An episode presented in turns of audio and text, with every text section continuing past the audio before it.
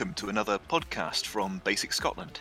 These are a series of brief snapshots about less talked about topics within pre hospital care in Scotland, and some deep dives into some more specialist areas with experts from a variety of disciplines. My name's Dave, I'm an Army surgical trainee, a basics responder, and a mountain rescue doctor based in Pitlochry. So, today joining us, we have Surgeon Commander Ed Barnard. Ed is a consultant emergency medicine physician with the Royal Navy and he works in Cambridge. He's a senior lecturer for the Academic Department of Military Emergency Medicine, following a PhD that he did with the US military in Texas, which was based on traumatic cardiac arrest and endovascular resuscitation. He's a consultant in pre hospital emergency medicine with the East Anglian Air Ambulance, and previously is a, a proud basics responder down in the southwest of England. Ed, thanks very much for agreeing to come on and chat to us today. Thanks for the invite, Dave. We had a chat previously with Richard Lyon about the basics of traumatic cardiac arrest.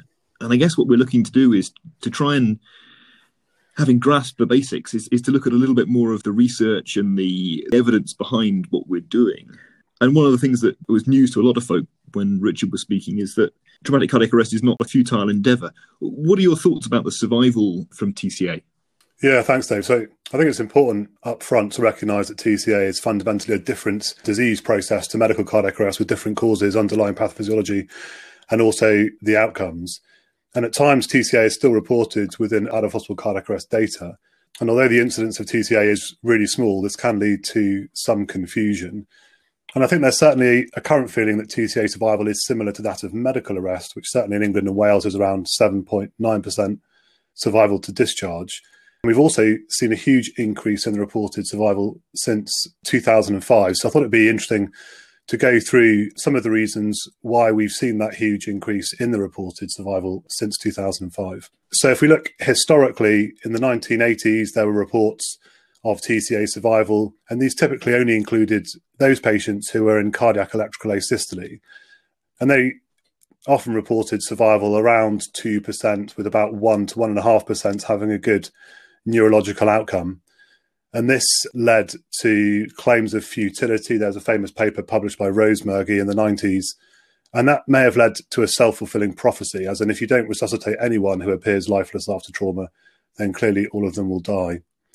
I think the ERC guidelines have reported some really interesting meta analyses of the available data over the years, and they tend to publish their guidelines every five years. So in 2005, they used all the TCA data that they could find up to that year, and they reported an overall survival from TCA of 2.3%, so really low.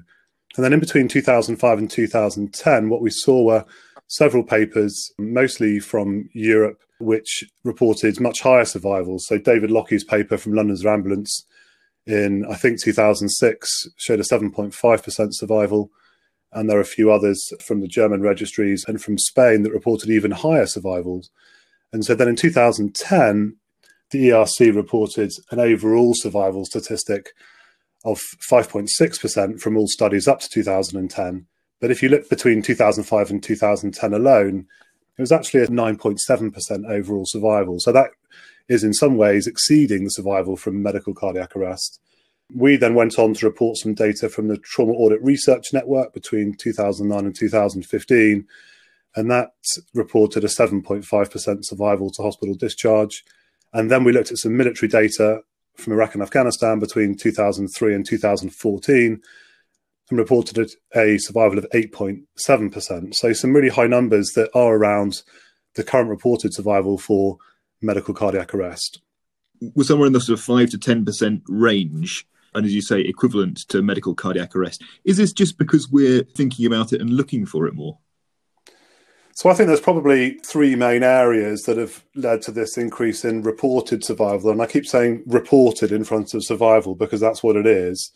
I think those three areas are a consistent definition of traumatic cardiac arrest. So the European Resus Council have defined what we mean by traumatic cardiac arrest and that essentially is a patient who has sustained trauma, who has agonal or absent respirations and lack of a, a um, central pulse.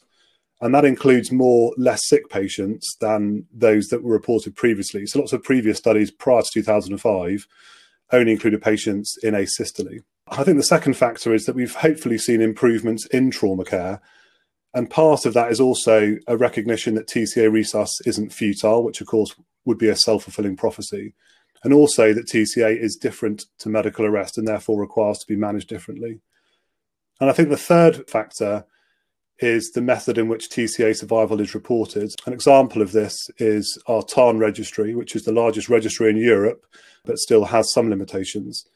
And that only includes patients who survive to hospital to get a trauma number. And therefore, we only report a subset who survive long enough to get transported to hospital. And therefore, of course, there's a large number of patients who are pronounced life extinct pre hospital who aren't included in these data.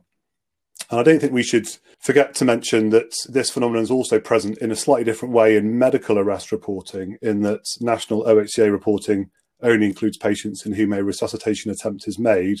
And we know that uh, that's about half the patients. So I think overall, while we hope that the increase in reported survival is real, I think it's actually more complicated than that. And a decent proportion of it might simply be down to the way that we report these groups of patients. I guess a lot of the trials that have looked at out of hospital cardiac arrest have recruited heavily from ambulance data.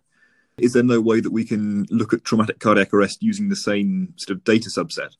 Yeah, I think it's quite lacking. I mean, certainly in terms of groups of patients who are reported separately to medical cardiac arrest. And it's one of the reasons that we looked at some pre hospital data across the east of England that was published last year, I think, in the EMJ and I can include a, a, link to the open access article in the notes. But um, we looked at all the patients across the east of England that uh, the ambulance service had attended for medical or traumatic arrest.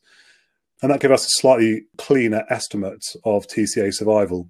And we reported a 3.8% survival from TCA across the 6.4 million population of the east of England over this time period.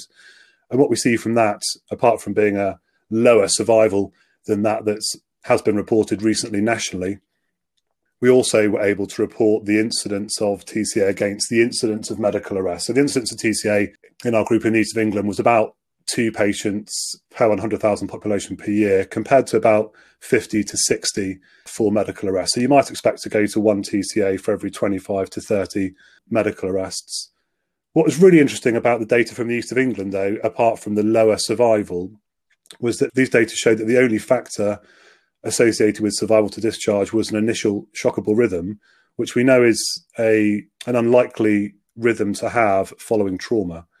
And these patients were older, and it's likely, in fact, that these patients had a medical event. And I know that you've discussed this with Rich Lyon in the previous podcasts, but it appears from our data that the only association with survival from TCA was, in fact, not having a traumatic arrest in the first place, which is certainly food for thought when we consider how we might influence survival in traumatic cardiac arrest it's slightly depressing, but I'm struck by the fact that you're saying that in your data set, about 4% of arrests were traumatic cardiac arrests.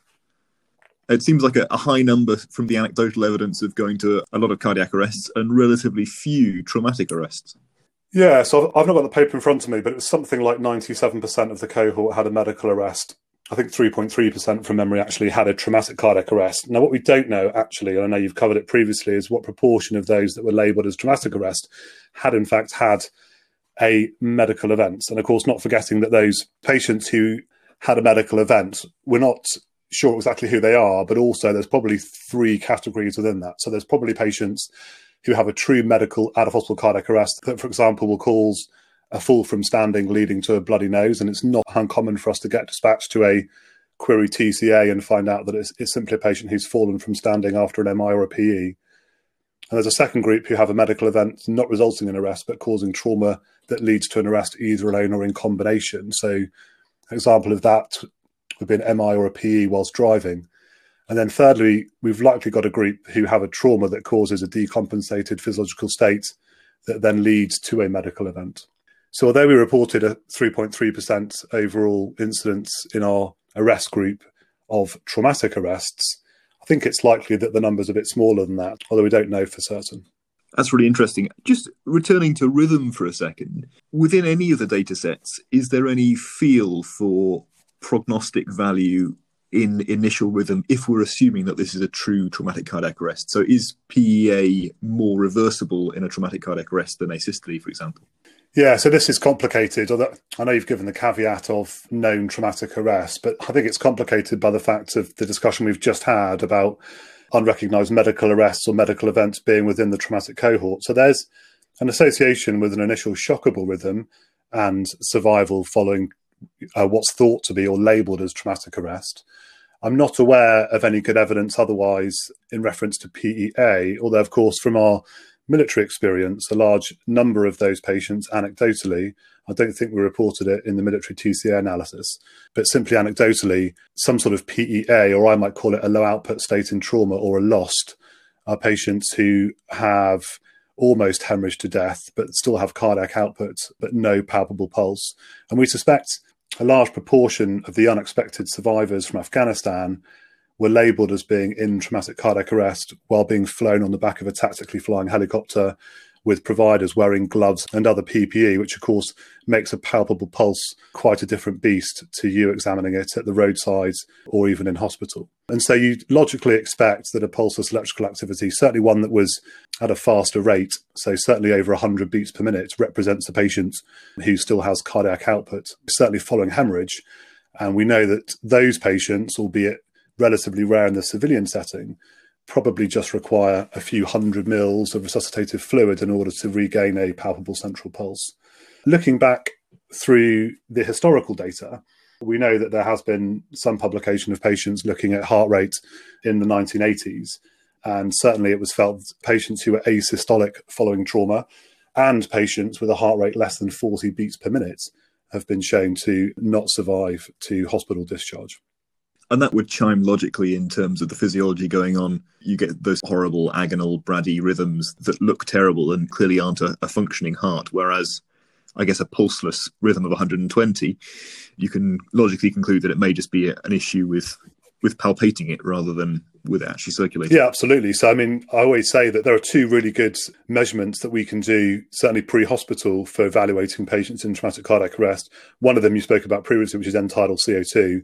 And the other one is measuring the electrical cardiac rhythm, whether that's through defib pads or through ECG dots.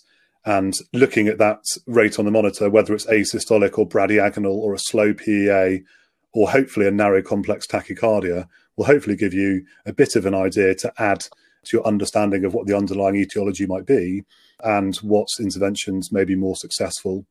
Fantastic. And that sort of leads me nicely on to the next area that I want to pick your brains on, which is around chest compressions. And this is normally the bit that upsets folk because we've drilled in for years and years and years that anybody in cardiac arrest we need to minimize time off the chest and we need to spend as much time jumping up and down seeing Nelly the elephant as possible. And then suddenly along comes TCA and we sort of throw the paradigm out of the window. Uh, are chest compressions completely out? So this is a really fascinating topic. It's one of those areas where I find it's really difficult in the human factors area with a flash medical team. So working on HEMS, it would be me and one of the CCPs turning up to a pretty frenetic scene and trying to get everyone else on board quickly with what we're doing, specifically in terms of, of chest compressions, is really difficult. And I'd use an example of a patient that we went to a year or two ago who'd been stabbed in his extremities. And we arrived on scene just as I think tourniquets had been applied to the proximal thighs. And the patient was essentially in a low output state in trauma, having had a significant hemorrhage and trying to get people to stop doing chest compressions so we could get some access and fill the patient up was really tricky. And that situation's pretty unusual in the civilian setting. And we saw that a lot, however, in our military experiences in Iraq and Afghanistan over that 15, 16 year period. And I think we need to be really careful with the translation of the military learnings over that period where essentially life was relatively easy for us in that the vast majority of patients in traumatic cardiac arrest who made it onto the back of a helicopter or who made it into the emergency departments had a hemorrhagic traumatic cardiac arrest. And as we know from our civilian practice, it's much more common for us to go to patients who have a mixed etiology. And there's a massive crossover between traumatic brain injury and hemorrhage in TCA.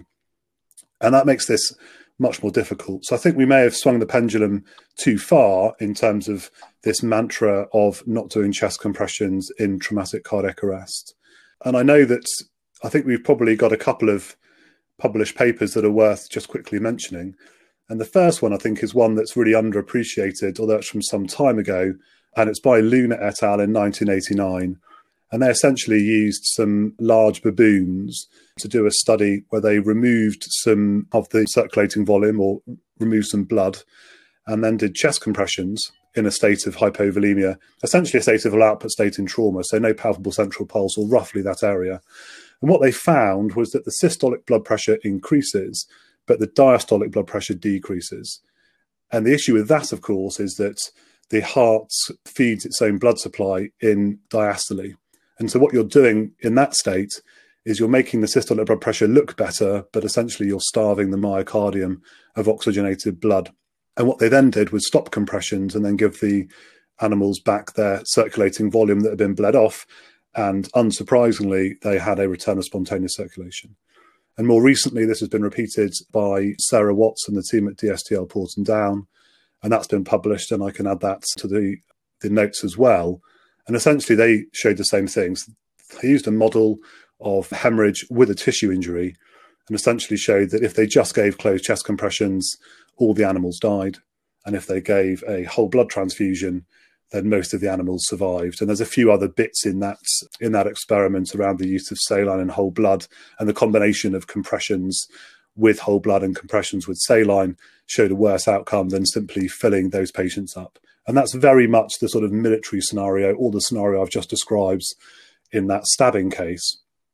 The problem we have is that life is not that simple in most of our practice. And there's lots of indications or, or, lots of etiologies in TCA where compressions are definitely indicated. And let's start with a misdiagnosis of medical arrest. Not doing compressions in these patients would be catastrophically bad. And then we've got patients, of course, who have an impact or traumatic brain apnea or those with an asphyxiation arrest, either through crush or through pressure to the anterior neck or hanging. And these are patients who definitely need chest compressions. And so it's really complex. And one of the biggest problems with traumatic cardiac arrest, I think, in that in medical arrest, there's an immediate action drill that everyone can do from bystander all the way through to, you know, super specialist in resuscitation. And the same isn't really true for traumatic cardiac arrest, although, of course, the HOT algorithm does give us something to hang our hat on. So I'm not sure I've really answered your question. Are there bits about that that you want to further explore, Dave? I think there's two bits that jump out at me.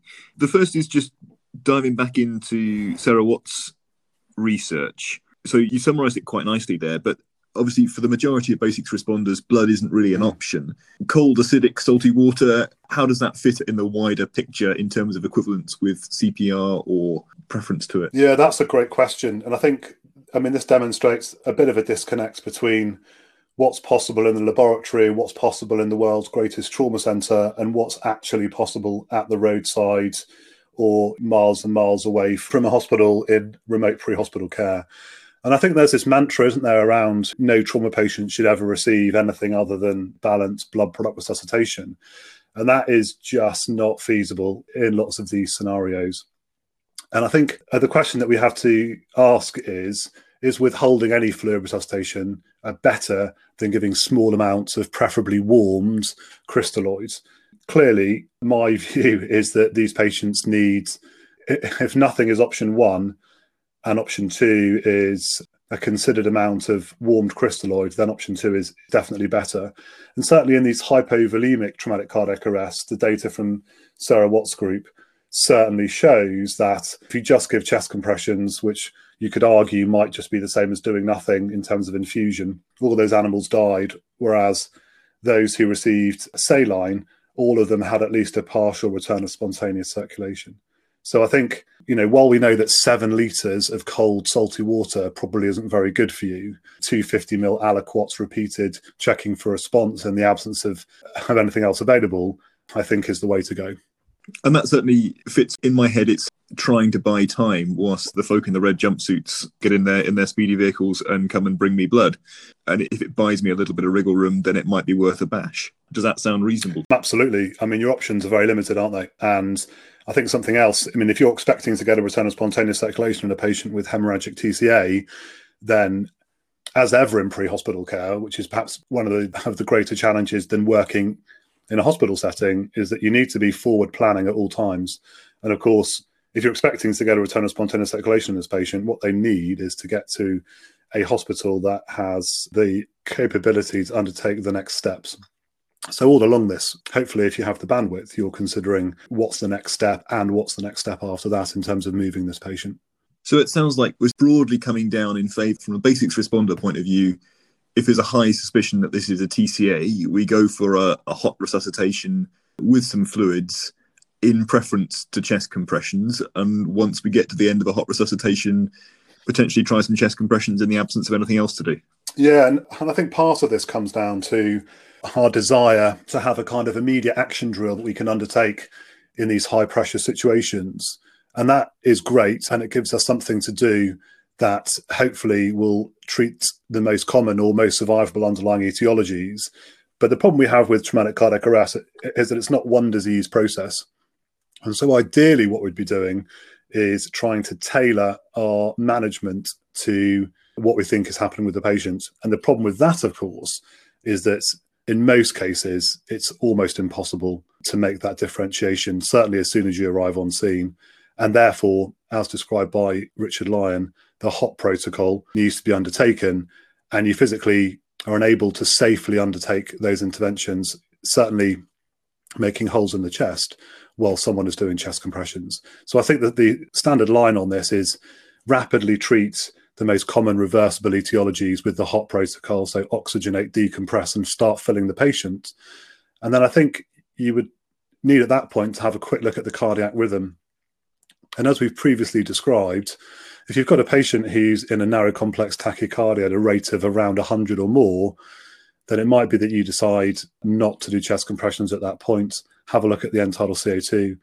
If it's reasonable and hopefully increasing, then hold off. But in all other circumstances, chest compressions would be indicated at that point. That's really useful because it gives practical guidance for responders who, unfortunately, given that this is a, a, high impact but low frequency event for the vast majority of our basics responders, that kind of bandwidth relies on having drills built in rather than, than having the cognitive space to be able to think through a pretty complex decision making algorithm. Yeah. Brilliant. Now, what we're going to do is we'll pause here because there are a couple more areas that I want to have a look at with you, and we'll finish this recording off with a second episode. We will get back to you later on with a little bit more from Surgeon Commander Barnard. Thanks very much. That's it for this week. If you have any comments or questions, visit the podcasters page and leave us a reply in the box at the bottom. Join us next week for another podcast from BASICS Scotland.